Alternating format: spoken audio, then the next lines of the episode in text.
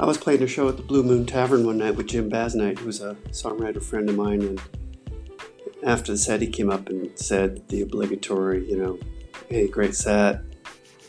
And Jim asked me, you know, have you've written any new songs lately, I'd really like to hear them. And and I was embarrassed to say, well, no, God, I haven't really written anything in a very, very long time. And um, and that was on my mind for a long time. And then one day, uh, not too long after that, I got an email from a friend of mine, Irene Pena, who is also a songwriter, and she does a showcase in Seattle.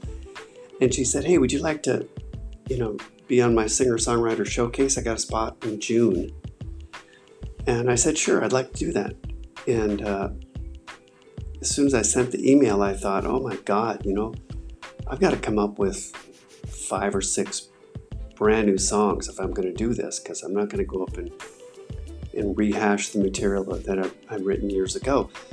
So I, I, set about writing some brand new songs, and I got a friend of mine, Bart Hyde, on guitar, and a good drummer friend of mine, Dave Warburton. And we started working out these new songs that I'd written, and uh, went to the showcase and played them. And they went over pretty well. And uh, and then I think this is all you know serendipity. I ran into a, uh, another friend of mine, Dennis Tevlin, who has a recording studio in Seattle on a houseboat of all places. And he says to me, uh, Why don't you come down and check out the studio and listen to what I've been doing? So I went down and listened and looked. And I said, Well, I got some new songs. Why don't, why don't I come in and record them? And so we set a date, and Dave and Bart and I went down and uh, we recorded three songs that day, three basics. And um, and then got the overdubs done, and they sounded pretty good. And uh, I thought, well, God, maybe I should put these out.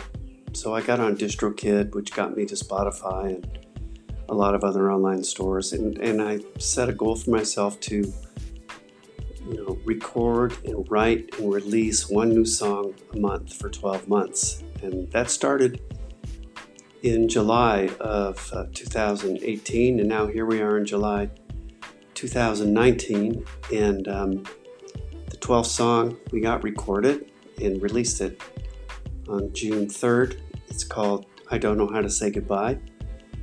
And since then, we've been working on some more, and uh, so I guess I'll just keep this journey going. But uh, this was the very first song, first photo of a human soul, which uh, came to me after I was standing in line in a grocery store and I saw a copy of the Weekly World, and that was the headline. And I said, That's a song. So I wrote it.